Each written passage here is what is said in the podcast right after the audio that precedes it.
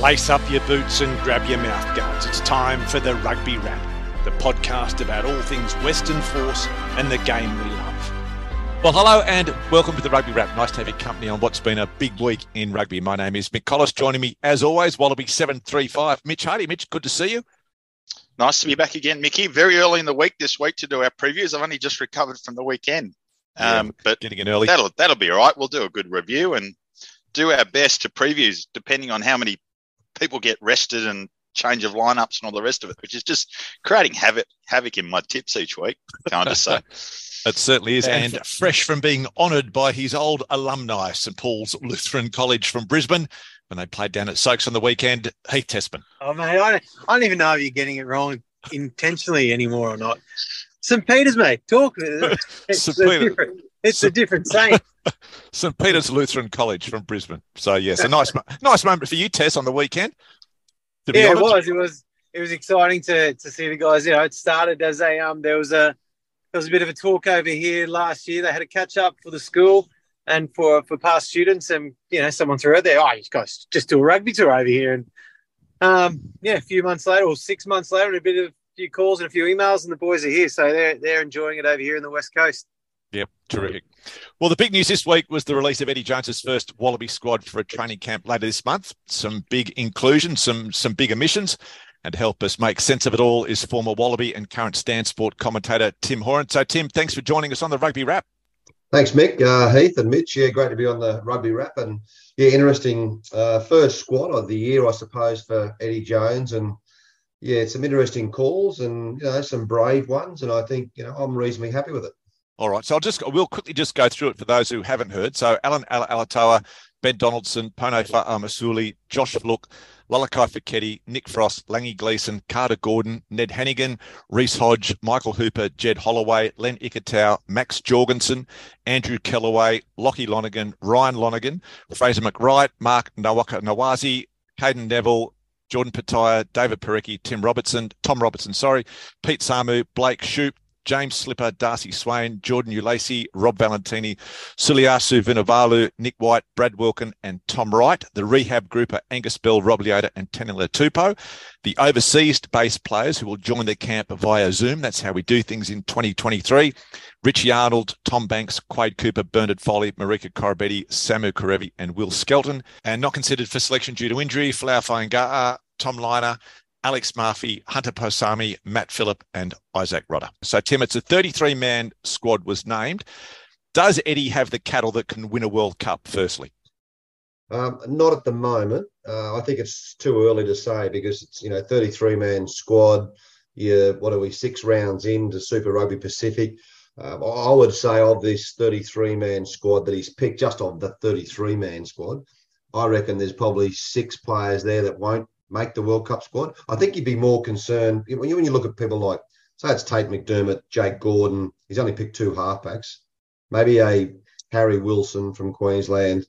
Um, you're looking at those players. You think, okay, well, you're not in the first squad, but you'd be more upset if you're not in the second squad, which is probably going to be late in Super Rugby Pacific. So I think there's probably five or six players, and especially Suliasi Vunivalu stands out to be a player that Eddie Jones wants to have a look at one on one, personally talk to him, chat about his thoughts. He's just signed a new two year extension to his contract today with the Queensland Reds.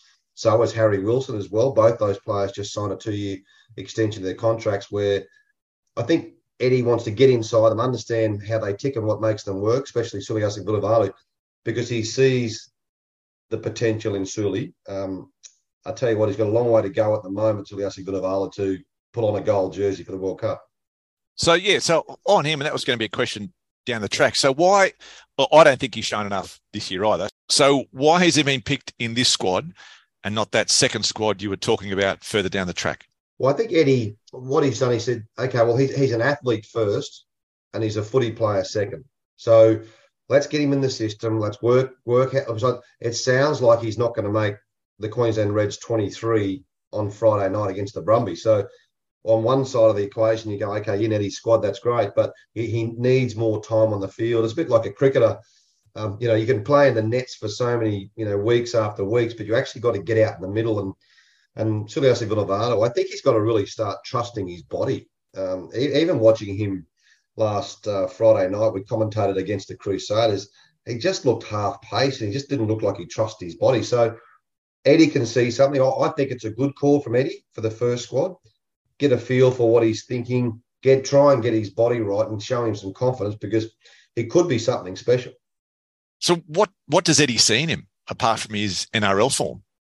Um, I, I, think he's seen he's an athlete. As I said, he's an athlete first and a, and a rugby player second. And uh, you know, if you can get him in the right strength and conditioning program, if you can get him to trust his body, if you can get him to believe in who he is, and and even when he got the intercept three or four weeks ago in Melbourne against the Rebels, and he got the cramp with about ten meters to go, yeah. we're thinking, oh no, it's another hammy. So, um, but there's a couple of couple of players that will come into this squad, I reckon, in the next squad, and, and there's two or three, you know, a couple of wingers. There's a, I think the big place, and you guys will probably agree, probably the big area where we're struggling is we need a fly half, and we also need probably not as much, but who's going to play 15 at the moment? Tom Tom Wright's been playing some good footy at 15, but I think the tens that we've got at the moment, Carter Gordon, Ben Donaldson, they're tens for the future. They're they're nowhere near ready to play in a number 10 jersey against the Springboks, against the All Blacks. They're a long way off that yet.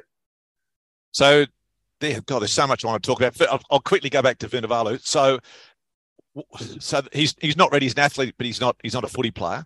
So why are we paying you know seven hundred? I know he's obviously taking a pay cut now, but why why were we paying seven hundred grand for, for an athlete? Is that the way the game's going? They're going to pick athletes first and then try to turn them into footballers.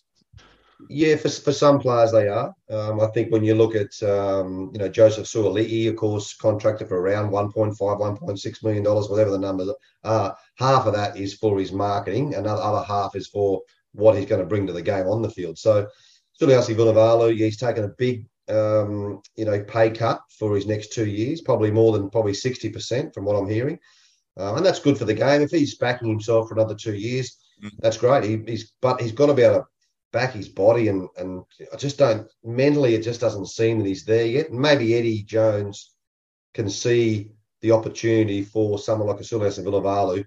If he's right, if we can get him right the next four for five months, he mm. could be something special and turn a game. Mm, it's not a long time, but anyway. So six debutants.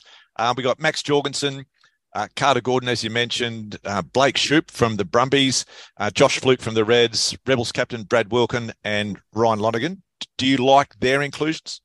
Yeah, a couple of uh, great inclusions there. Uh, Ryan Lonergan, I love. I, I, picked him to be one of the nines. I didn't know who, which nine was going to miss out. I thought Eddie might have gone three halfbacks, but I think what Eddie's thinking, he, he knows there's four very good scrum halves in the competition Jake Gordon, Tate McDermott, and the two guys that are picked, of course, Nick White and Ryan Lonergan.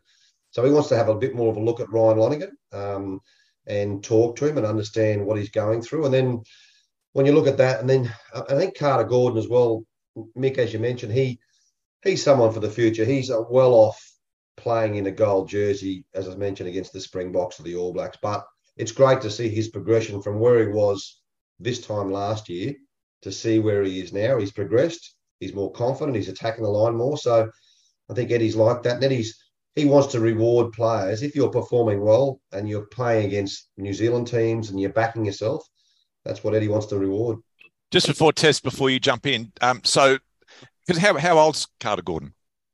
Uh, he'd be only 22, 23 now, I think. He would, might not even be 23. 22, Mitch reckons. So, so why do you think that he's not ready? Oh, I think it's a big step from going from, and you know, Heath and Mitchell, you know, probably agree, going from Super Rugby where you can make mistakes. You can make two or three mistakes in Super Rugby and it can be covered up by your teammates. In Test match footy, you can't make those mistakes. And yeah, Carter's come a long way. Um, so has Ben Donaldson. But you look at Ben Donaldson Saturday night against the Brumbies, puts the kick out in the fall for the Waratahs.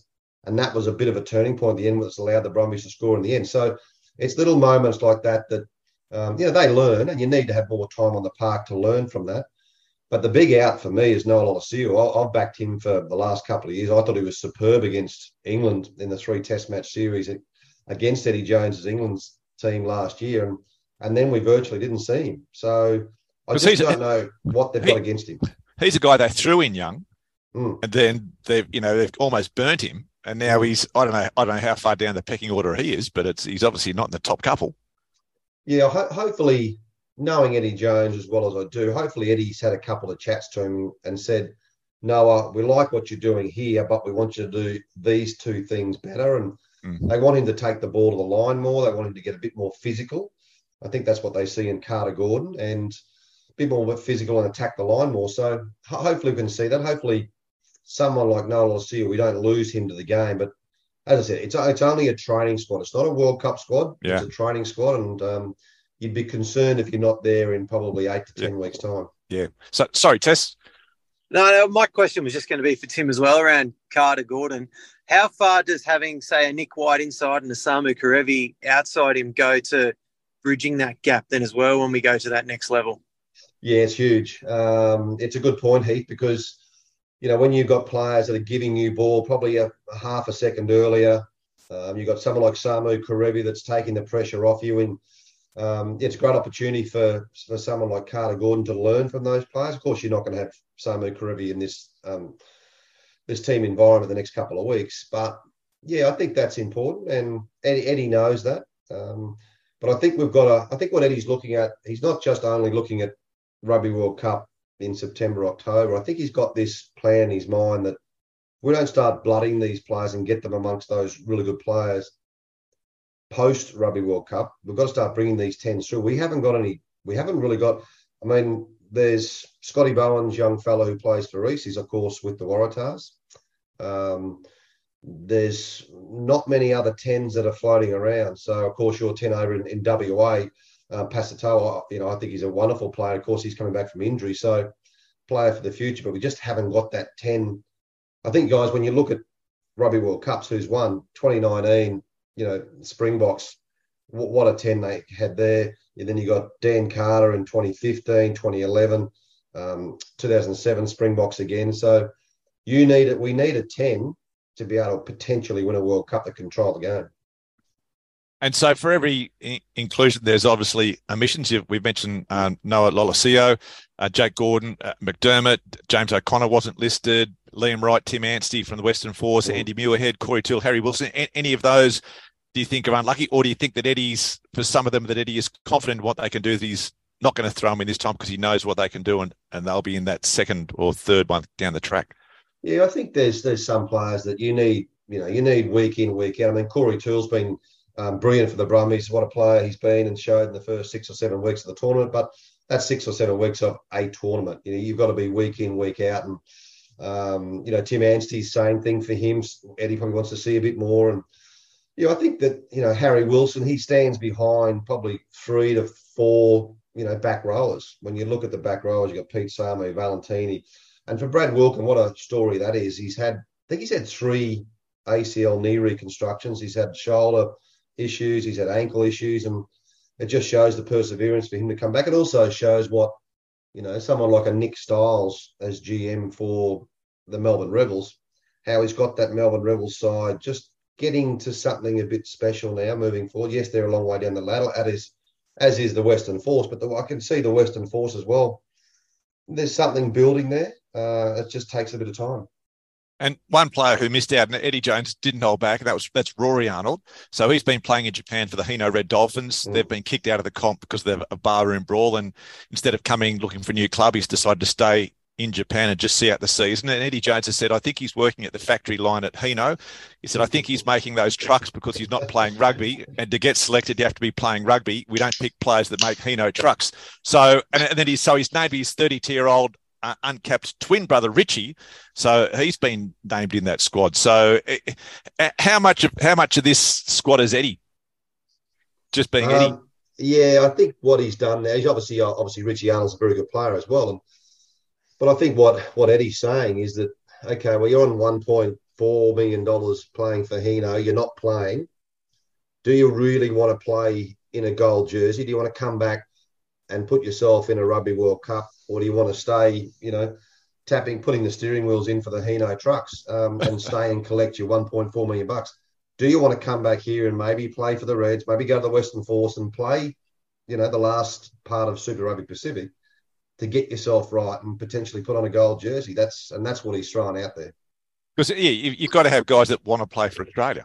Hmm. And he made he made it pretty clear when he didn't go on that tour at the end of the year that he, it's obviously not a priority for him. So just you just cut him loose. Yeah, well, I think he's giving him a chance so that you know you'll you'll better see if he if he's in the next squad. Well, he's obviously he's called Eddie and said, "No, I really want to play. I want to play in the gold jersey." And as uh, Heath and Mitch know, you know that playing in that gold jersey is something special. But when you get that opportunity to play in the in a Rugby World Cup, is uh, is next level. So um, Eddie knows. I reckon Eddie's got a, about eighty five percent of the players he knows he's going to take to Rugby World Cup. There's probably four or five positions that he's just not sure of, and he wants to have a look at these guys a bit closer in this first squad. And Jorgensen, you know, he's had a, a breakout year, straight out of school, named in the squad 18, already carrying a couple of injuries. Do you reckon is he in, in the Carter Gordon box of not not yet? No, I don't think he's that far off. Um, seeing Max Jorgensen, you know, all through Super Rugby, yes, he missed he's missed a couple of games, had a shoulder injury, but but watching him set up a try for the Waratahs against the Brumbies on Saturday night, and the way he put the hammer down, the pace that he's got. You can't coach pace. And then the way he looked outside, you always knew he was going to go back inside. And yeah, and I think he gets it. He gets the game. Um, and he also he, he's a very measured player. And now I think he's not far off playing Test footy. Is it this year? It could be. Um, but if there's a few injuries, but I, I don't think he's far off. I think Carter Gordon's a bit further off, but Max Jorgensen, the only thing that's going to go against Max Jorgensen is probably his height. When you look at Mark Nawaqanitawase, his height and the way he can jump up, catch the ball. Um, so that's probably the only thing that's going to go against Max Jorgensen at the moment. I blamed I blamed Damien Smith for that. He was the first of the tall wingers, and and uh, and but because how old were you when you first played for Australia? Oh, I think I just turned just just turned nineteen, yeah. And I actually hadn't played for the Reds at that stage. I, was, think I was just picked, and there was a few of us. I think it might have been Phil Kearns and Tony Daly just thrust in and and I thought they'd, they'd just throw us in and play against the side called the All Blacks. I didn't even know what the haka was. Was are you a believer in that if you're good enough, you're old enough? Uh, y- yes and no. Yeah, I mean Max Jorgensen, he, he, it'd be nice to see him, and you can't. Nice to see him put on another four or five kilos to take the rigors of Test footy. But then you do that, and then you might lose half a yard of pace. So pace, yeah. yeah. there's a balance there for him. But he's um, he's an excite, exciting player, and uh, I think as long as we don't push him too quick, he'll he'll be able to he'll be able to show Eddie and the coaching staff where he is when he's in that organisation. When you're in a a squad where you got, as Heath mentioned before, other players, really good players around you, they'll push him. And and what about Tom Lynagh? Where do you see him? I picked him early, round one. I think he, I said he might be a bolter, and Heath and Mitch laughed at it. Where do you see Tom Lynagh?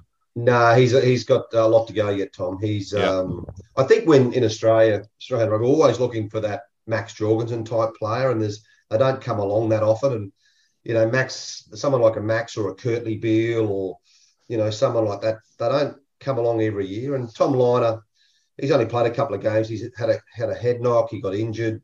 Mm. Um, and he's just um, looks like he's going to re-sign tomorrow for two more years with the Reds, an extension, which is great for him.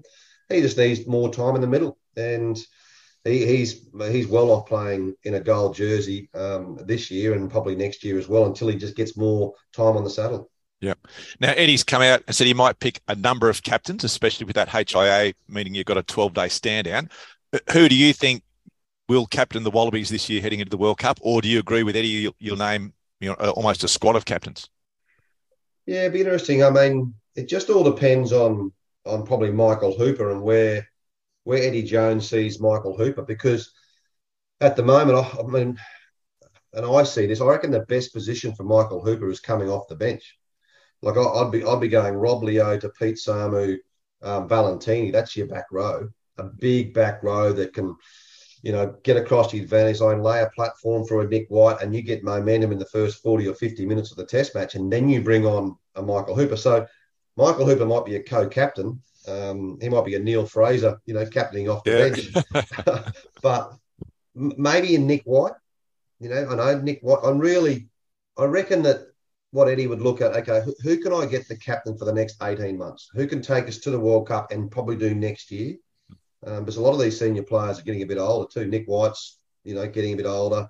So is Michael Hooper. They're all going to be around next year. Um, But James Slipper did a great job. But then again, you need to make sure James Slipper's going to start the start the Test match. Hmm. So you're you're confident Nick White will be the one starting? Yeah, I think so. Yeah, he's been he's been in great form, barring injury. Uh, I think Ryan Lonergan's backed him up well, and Nick White, you know, the way that he's his passion for the game, that's what Eddie Jones is looking for. And how, how many halfbacks do you reckon he'll end up taking? Do you think he'll take three or just the two? No, I reckon he'll take three. Yeah, he usually take three hookers, three halfbacks to a Rugby World Cup. Um, and so who who will your three be?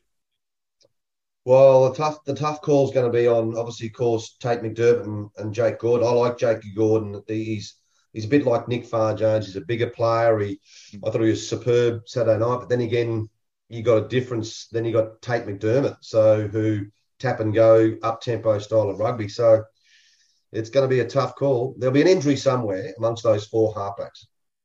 And that'll solve the problem. Mm. That's a yeah, good, way to, good way to get at it. Now you talk about that that back row, and um, and and so I want to know what style of game is Eddie going to play? We haven't actually seen the Wallabies underneath him. I read somewhere that he said most tries are scored in the first three phases. So why try to play more than that? And then he's talked about this possession rugby is dead. His Wallabies will use power. Is he going to bore us to victory, or will we actually enjoy the style of rugby that the team plays under Eddie? Well, I think what you've seen with Eddie Jones in England over that period of time he was there, he, you know, the Vunipola brothers at, you know, uh, you know, you put you put one at loose head, you put one at number eight. It was a big forward pack and was trying to muscle other teams out of the way. I think that's that's the way we've got to play. It's a big collision sport now. It's about you look at the back five of the Springboks and how big and physical those five guys are, depending on who they select.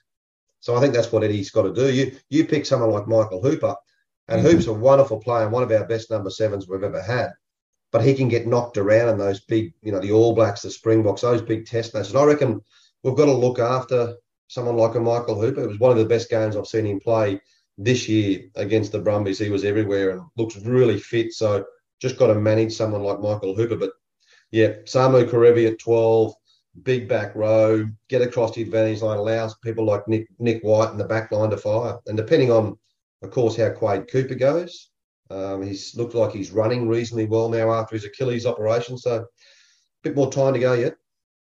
Because have we got enough depth when it comes to those big bodies? Yeah, I think we do. Yeah, I think um, even you look at Pone, you know, the way that he's playing for the Melbourne Rebels, um, uh, you know, he, he's about six foot two, six foot three. He's a big prop. Mm. Um, he can carry. So we need players like that to carry. Um, you know, I would have liked to have seen a bit more of Lockie Swinton. He started those first three or four games the Waratahs, um, hasn't featured the last couple of weeks. So, you know, players like that can come into it too. Now, you mentioned the Western Force. They've only got one player in Tom Robertson who's been picked in that side. When the Force was set up, it was to improve rugby in Western Australia and also to create more Wallabies. Are they failing in that regard? No, I think that you know the way the Western Force and you know you've got a very good coach there. It was always going to take um, Simon Cron a couple of years to get, I suppose, the squad that he wants, and he's not far off it. I thought it was a really good performance against the Hurricanes, even though they scored a couple of tries late. But yeah, and I think that the whole idea of every um, coach in Super Rugby is to try and, especially in Australia, is trying to get their players to potentially play for the Wallabies. You look at a guy like a, a Josh Flook, who Brad Thorn loves Josh Flook. So how can you give him more game time and give him some support? So no, you've got some very good players in the Western Force. It's probably the hard thing with the Force is you've got players that you haven't got three or four stars. You've just got a team that mm. is really measured across, you know, all you know forwards and backs, and which is you know which is helping the players at the moment. But there's no two or three standouts at the yeah. moment. And the Force, they've got a number of players who aren't eligible for Wallaby selection. Do we need, and this is something I've spoken with Mitch about, do we need to look at a draft system to get those fringe players who aren't getting a start in New South Wales or Queensland or the Brumbies and have those second string guys bring them to the force so they're eligible to play for Australia and they're getting more game time. Yeah, definitely. Yeah, I think uh, best example is a guy called Jack Bowen. So Scott Bowen, who of course played for the Wallabies at fly half, um, his son Jack, who's who's contracted for the New South Wales Waratahs, and he'd be probably fourth string fly half. You got Will Harrison and of course Ben Donaldson and, and Tane Edmed. So he's a player. Yes, he's going to play club footy for East, and he did on the weekend and, and had, a, had, a, wonderful match for East. But I'd be saying to him, listen, go, go and just, just even if he's loaned out to the. Western Force for five weeks or six weeks, um, to give him some opportunity at Super Rugby levels. We're going to try and build these tens, these the spine from eight, you know, two, 10, 15, your wingers. Get give these opportunities to these kids rather than playing Shute Shield week in week out. Give them an opportunity in Super Rugby, and they can alternate between both.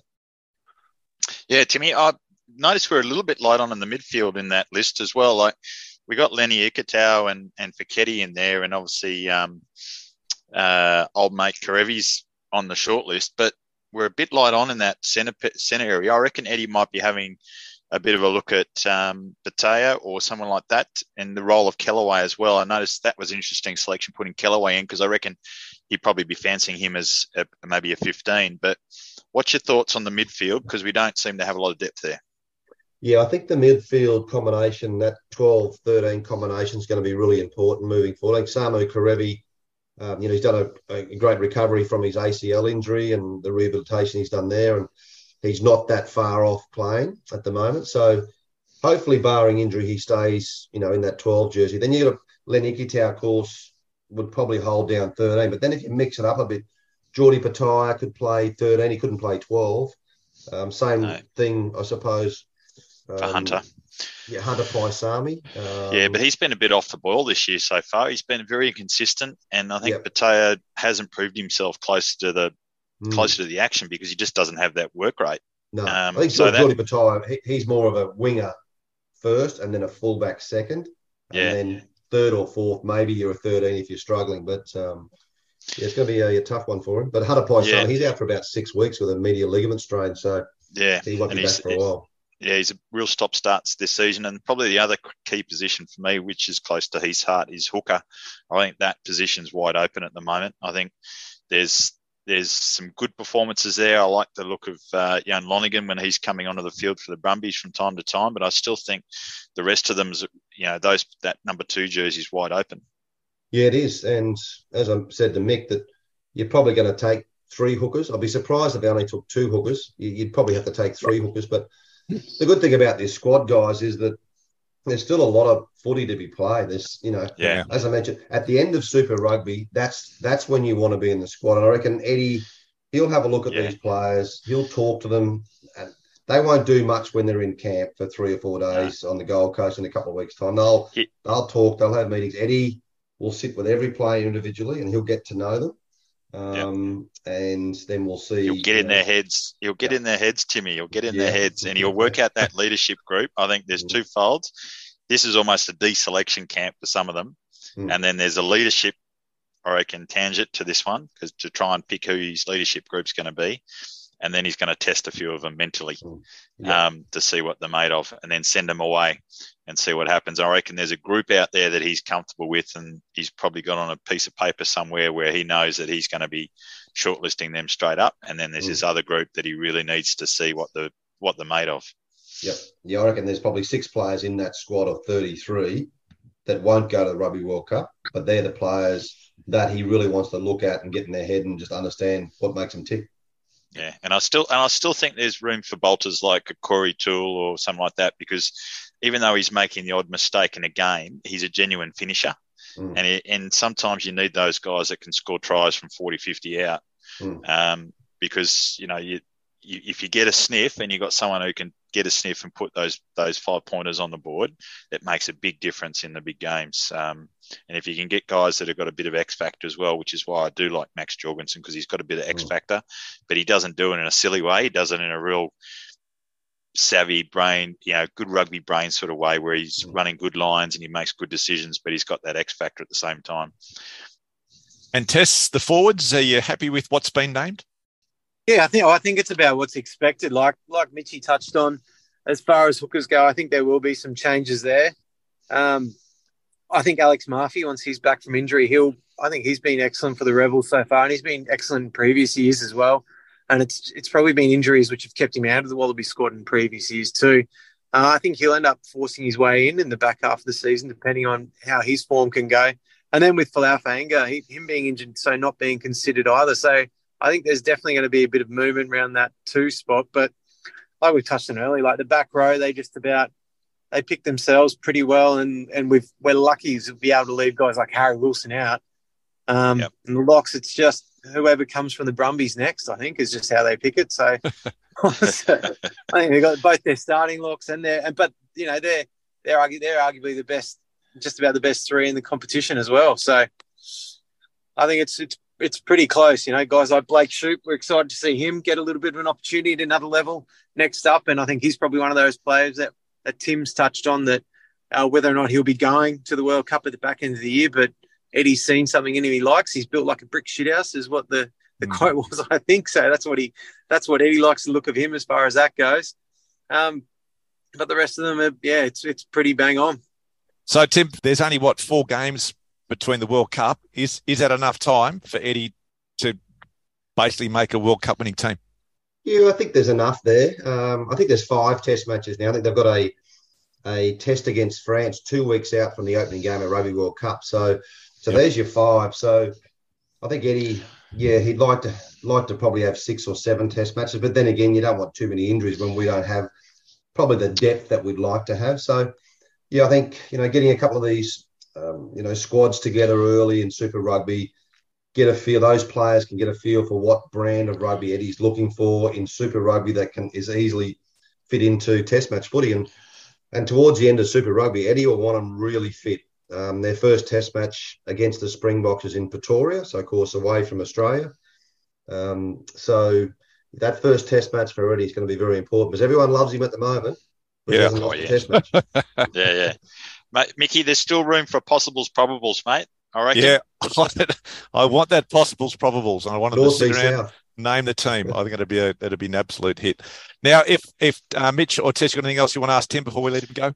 No, I think it's been really good. I think um, it's a it's a really good insight into I think how Eddie Jones operates, and I think um, we don't want to get too excited about the players that were were not on the list. I think there's there's as Tim alluded to, there's plenty of rugby to go, and if anything, hopefully it, it, makes the back end of this Super Rugby season really exciting because guys will be really vying for those yeah. positions because it's uh, you know they'll want to be in that that squad at the end of Super Rugby. So I think knowing Eddie too, Mick, when you look at what he's done previously, hopefully, and I'm pretty sure he would have, the players that have missed out on this squad and who probably expected to be there or on the fringe, say there's another, say there's 15 of those players, you know, like your Harry Wilsons, your Tate McDermott, your Jake Gordons, Tim Anstey, all those sort of players. Eddie hopefully has called them and said, This is what I'm looking for from you in the next part of Super Rugby Pacific. This is what you're not currently showing. To get into my squad, this is what you need to do. Um, Noel Oliseh hopefully have sat with Noah and said, You're not doing this correctly. We need you to take the ball of the line. These are the three things we need, need you to do. And then, then, if you continue your form, most likely you'll be in the squad. Yeah, no, that's great. Well, Timmy, mate, it's always great to catch up. We love uh, talking rugby with you. So keep up the good work and thanks for your time on the rugby wrap. Good, good, good to be on the show. And um, thanks, Mick. Thanks, Mitch. Thanks, Heath. Cheers, Cheers Timmy. Thanks, mate. Cheers, Bye. Mate. So that was Timmy Horan. He seems pretty happy with Eddie.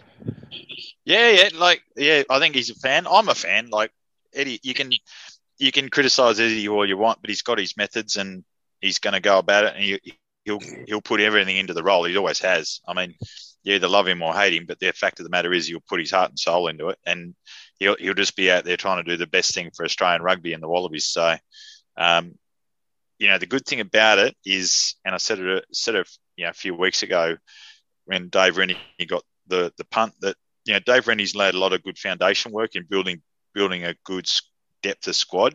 Um, you know, there was a lot of discussion around bring, be able to bring back overseas players, which he's Eddie's all got at his fingertips now, and then you've got some more young blokes starting to emerge as well, which is which is good signs. So yeah. I think um, I just wish they'd make smarter decisions with some of the the big dollars that they fork out. That's the big thing for me because we do we are growing that depth and that there is some emerging talent going on there. And I think they need to be a bit more innovative about exposing that next level of talent because it's obviously yeah. there, and the the club system showing that that if you invest in the club system, you will get you will get the guys that come through as shining lights. And I think that sevens program is also showing that it's starting to bear fruit with guys transitioning back to 15s and be able to bounce between the two formats as well. So not putting all our eggs in one basket when it comes to the uh, the shorter version of the game. Mm.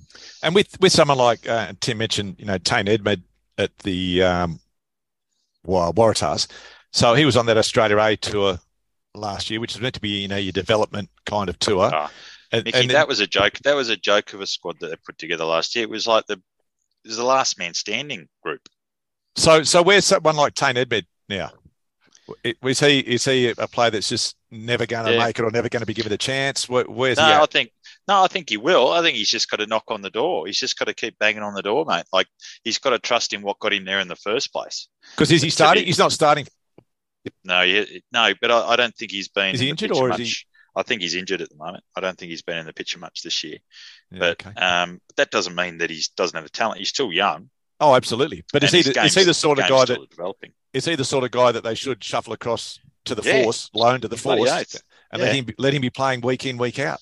Yeah, absolutely, um, mate. That's that's not a silly idea. Like you know, you, have got if you had a like a, a draft system, it's for sort of half a dozen at this time of year where you're six rounds in, and say, right, uh, anyone who's not in your 23s is a like a two week yeah. window where you can move franchises for the remainder of the season. Yep, great idea. You just do it. You just do a transfer.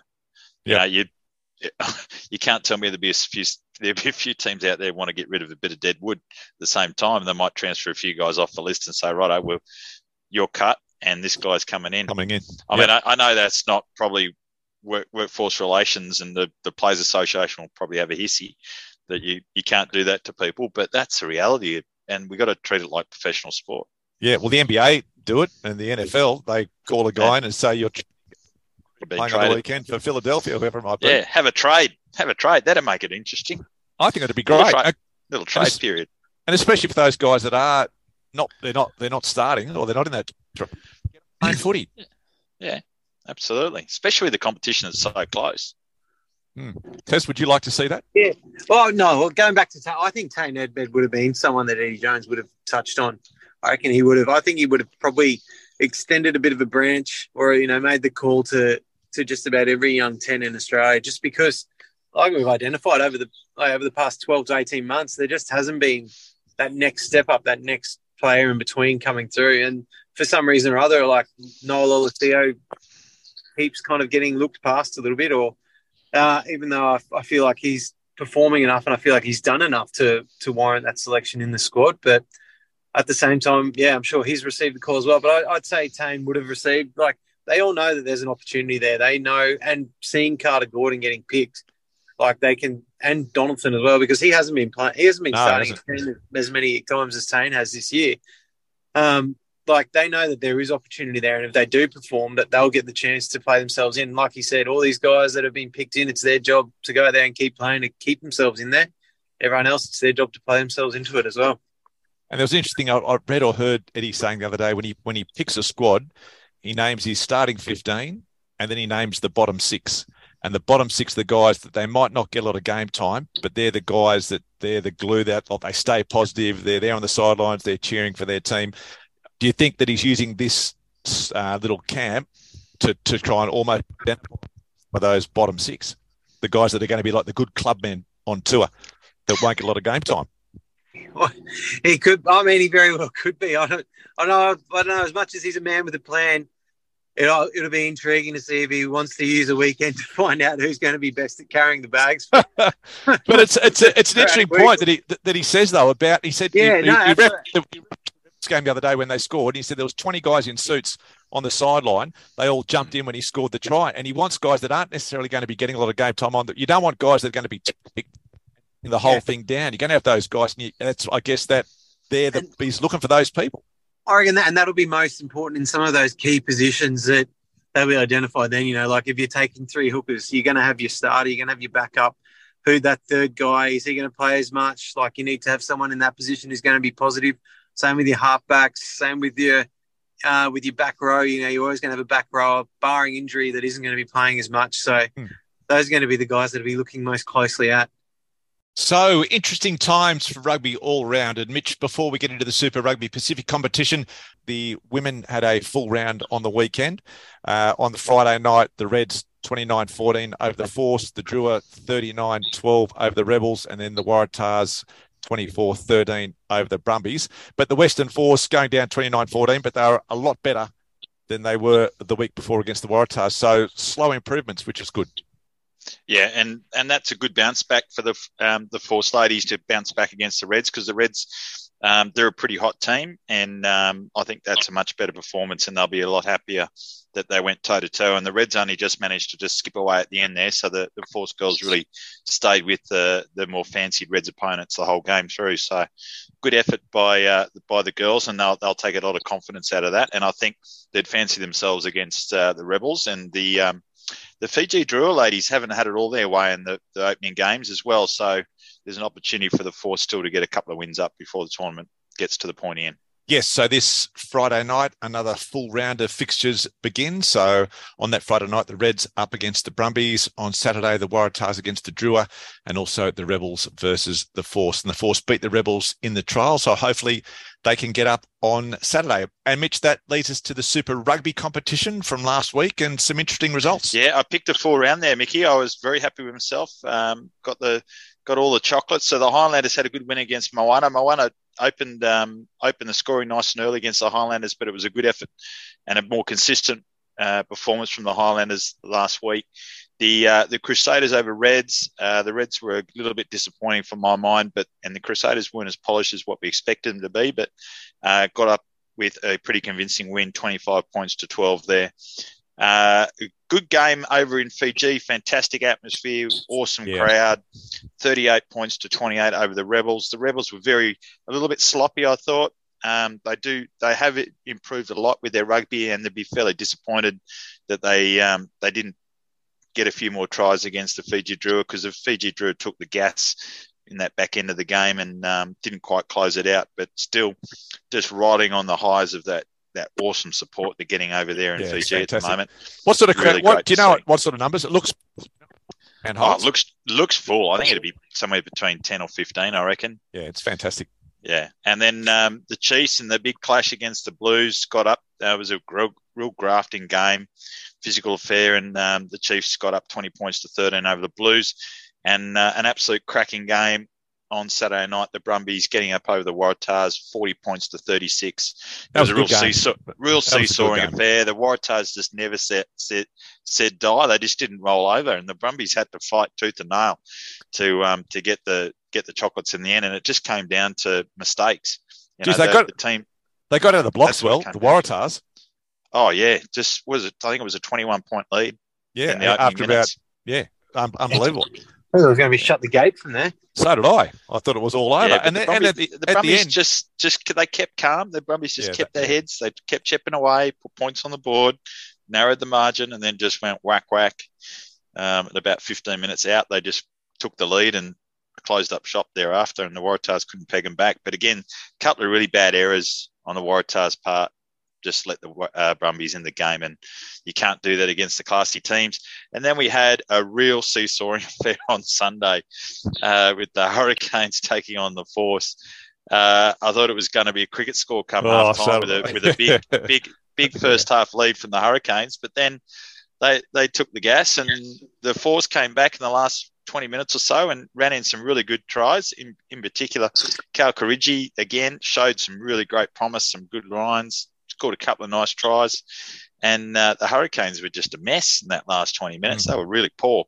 45 points to 42. It, the scoreline says it's pretty close, but um, the, for, the force was chasing the scoreboard towards the end there, and they were never going to win that game. But uh, I'll tell you what, they they got a bonus point out of it, which they'd be pretty yeah, happy with. Which was good. But are we being like as Force fans, are we being teased? Like, do we think we're closer than we are because of these last 10 minute flurries they're putting on that actually gives us some respectability on the scoreboard.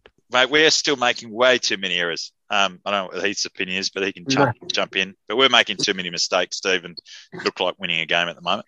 And that's the thing. That's the it's the popular opinion to say that that we are close, but yeah, we we really need to start games well. We need to be going to halves leading. We need to be closer at halftime if we are behind. And and unfortunately, I just think yeah, like teams are coming out of the sheds, making changes, and maybe taking us a bit lightly. And it's great that we can capitalize that on that with points in the second half because you know we, you, it's easy to throw throw everything off to the breeze and when you're chasing when you're down. But I'd just love to see a more rounded. 80 minute performance where you know it's it's just that arm wrestle the whole way. It's not that seesaw seesaw um, effect that we're kind of seeing a bit lately. some of the spin being thrown around is that you know the Western Force they've always wanted to be able to an 80 minute game or an 80 play an 84 minute game, be able to do that. But they're not turning up for the first 20 minutes, so they're still only playing a 60 minute game. They've just slid that 60 minutes to the back of the game, and that's what everyone's getting excited about. How can they? How do they start better? How do they play a full 80 minutes? What have they got to do? Oh, it's it's it's all on the individuals. I think like every individual player just knows that they need to aim up. Like it's something that lots of teams struggle with uh, every season, being able to you know bring that full eighty minutes performance together. And it's just knowing for them that they need to be on from the very first whistle because they've shown that they can score points, but they've also shown they can't afford to give teams these starts. And um, it's you know it's easy to say, but it's just take it comes down to each individual. It comes down to the leaders through the uh, the game leaders that are on the field driving what is expected, and then to some point, then the rest of those players going out and putting that into play. But it's it's it's one of those things where they're clearly you're not they're not going out there and taking it lightly. They're not going out and starting like oh I'm just going to kick this game off in third gear and ease myself into it. But I think it's just some of the decisions that they're making early on are are allowing teams to capitalize. And it's and then by the time that they've made those errors and teams have capitalized on it, they're chasing a bit. And, you know, when you like we I just touched on, when you are chasing, it's easy to let everything, you know, everything go by the side and just yeah. throw everything at it. Like you throw the kitchen sink, but it's too late. So they need to be able to go out there, throw the kitchen sink at it, but in a measured way from the get go. And do they need to get to the ground 20 minutes earlier and do a longer oh, warm up so Dual- wait, that whole that whole chat was just to set me up for this line. no, no, and and do a longer warm up because it, it seems they're just they're not ready to play when they start. Oh, I don't know if a longer warm up will be the answer. It's probably shorter one. They, they, they have to do something. They've got to do something different, and you can't be giving away that many points that early in this competition. But they oh, keep yeah. doing it. Well, Oh yeah, I mean, I guess they need a bit of face slapping or something, Mickey. Yeah, we need Roy Masters. Get Roy Masters into the dressing room. Uh, I don't know. I don't know. It like you, would be pulling your hair out if you're the coach, going, "What do I need to do to these guys to get them up so they can play the first ten minutes like they play the last?" Yeah, like they exactly. need to. They need to do something. They, so there's got to be some sort of methodology in their execution of the game that's going to help them. Start all those um, guys that are on at the back half then. Just start them all. Give that yep. Start them all. Start the you know, stuff it. Start the bench. Swap it all. Every sub you made. Yep. Swap them around. There you go. These are the guys that are performing. Let's go out there and go out there and show us why you how you can score those points. Yeah. Put the challenge to the squad. Just play double something. cut, double cut first play of the game. Get it to Kalkarinji's hands and let him go. what do you reckon? they, they got to do something. And then Mitch. So this week, what have we got coming up? What have we got to look forward to? So there's uh, just a, just a handful of games for the Easter weekend. There's a cu- couple of games on Friday, being the Crusaders taking on Moana. Uh, the Crusaders should get the chocolates there, and then Friday night the Reds are taking on the Brumbies uh, up at uh, Queensland there in Brizzy. So that'll be a, that'll be a close game. I wouldn't be surprised if the Reds get up there. I'm, I'm going to uh, pick an upset on that one. You're not, are you? Really? Yeah. Yeah, I don't know. There's just there's something in my waters says that the Reds are going to get a win. Well, it's especially after you get you get a Wallaby squad name during the week.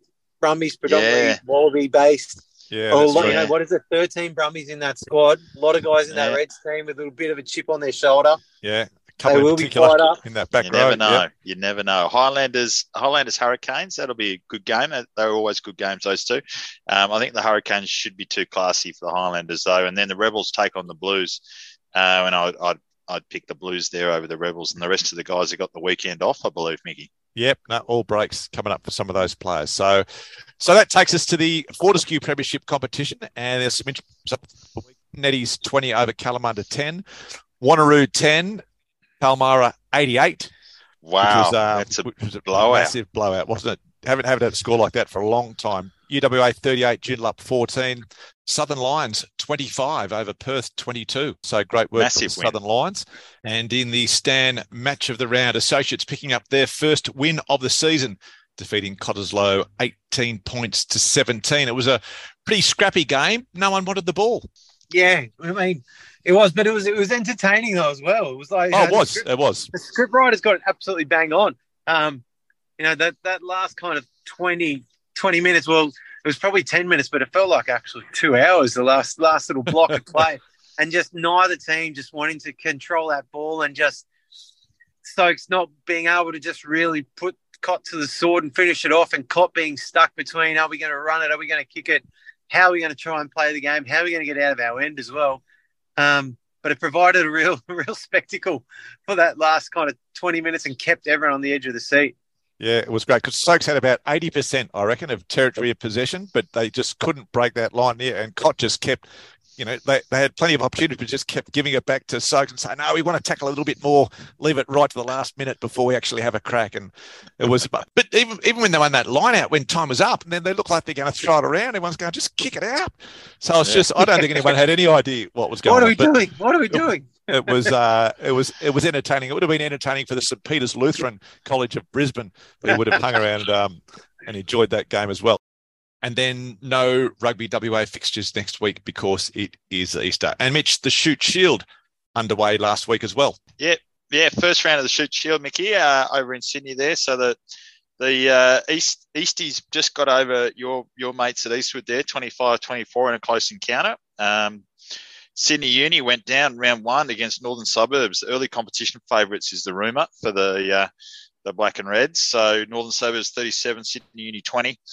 Uh, the two Blues narrowly went down to uh, their neighbours, West Harbour, 17 15. Southern Districts, big win over the Gordon Highlanders, 16 points to 7. And the Wildfires up in Newcastle got themselves off to a good start this weekend with a 27 19 winner over Manly. So big start for the Wildfires up there. And Randwick got up over the Rats, uh, 22 uh, 15. So going into this weekend's fixtures, uh, the Wildfires will take on Randwick. That'll be a big game for them. Ringa will take on Sydney University. Northern Suburbs versus Southern Districts. East versus West. Eastwood versus Manly. And the two Blues take on Gordon. And I was trying to find Gordon's team sheet, but couldn't find it. Do you know if uh, Kanoa Gudgeon is getting a, a, run on it? He went across from West Scarborough to play. Is, is he getting a start? Yeah, Kanoa uh, started on the wing for Gordon last weekend. In first I haven't had, I have, yeah, in first grade. I haven't had a look at the game in on the replays on Stan yet, but I believe he was named on the wing for to start for Gordon. That's good. And how about the, the did the West halfback go across? His name, the bloke that went came from England, came out for West. I can't think of his name, but he was good. Uh, Connor, Connor, uh, Connor, Connor, Connor. Yeah, it was uh, Connor. But yeah, Connor. can't think of his last name. Connor. uh, I didn't see his name on any team sheets. I did, I did see a Winnie out of Cherrington on Randwick's on one of the team sheets there on one of the games, and I saw also, I think in Southern Districts, they might have had a couple of local WA boys running out for them uh, yeah, on okay. the team list there. So yeah. there is a there is a spattering of uh, yeah. young blokes heading over east to uh, apply their trade. Yeah, we'll try and uh, keep an eye on them, and then test the. That, um, Brisbane... And without rubbing it in, Mitchy, sorry, that would East game last five minutes. I think the lead changed three times in it as well, so it was bloody entertaining, well, entertaining yeah, nice. finish to the uh, to the round have to have a look. And the, the Hospital Cup, if that's what it's called, tests up there? Hospital Cup, yeah, they've just finished round two. Um, results we had West, the uh, current premiers, after losing in round one. Good dominant win against North Eagles, 38 to 7. Um, Bond University over East Tigers, 39 33. Brothers came out and, and did a pretty good job on Sunnybank, 48 26. And then at home, the Magpies, South Magpies, there at Chipsy Wood, Tim Horan's team, they got up over my mighty Red Heavies, University of Queensland, 18-14 in a tough, tight Ooh. affair. Wow, that's a big turnaround from the Magpies. There you go. Mm, they're, so, looking, they're looking good this year, looking very good. So all the competitions around the country underway. And that takes us to the mailbag, and a pretty short one tonight, given we're recording this early in the week with Mitch heading off to Thailand. Well, hopefully he does make it back. And uh, to start, Mitch, close to home for you, Brian Melrose, the head coach at Gordon, resigning a week before the start of the season. Not ideal. I don't have the goss on why that happened. There was no sort of rationale about why. There was a statement released by the club saying he'd resigned, but no no clues from my end. I'll have to reach out and get all the goss on that one. Because that's uh, that's a, a you know pretty big deal one oh, week huge. before the start of the, the season. Yeah, huge, huge loss for the club. Yeah, um, especially because he's a well-regarded coach and he's had some success there as well. So, because he started off under Darren Coleman, didn't he? Is that and then he is that right? Yeah, I think he was involved with um, Darren the, the year they won the premiership there, and then yeah, he took over. Took yeah. over. So yeah, see where that ends up. And in the Hong Kong sevens, the Australian women finishing second, the men finishing 11th, which is not great, and New Zealand getting the double, the men and women from New Zealand taking out the Hong Kong sevens.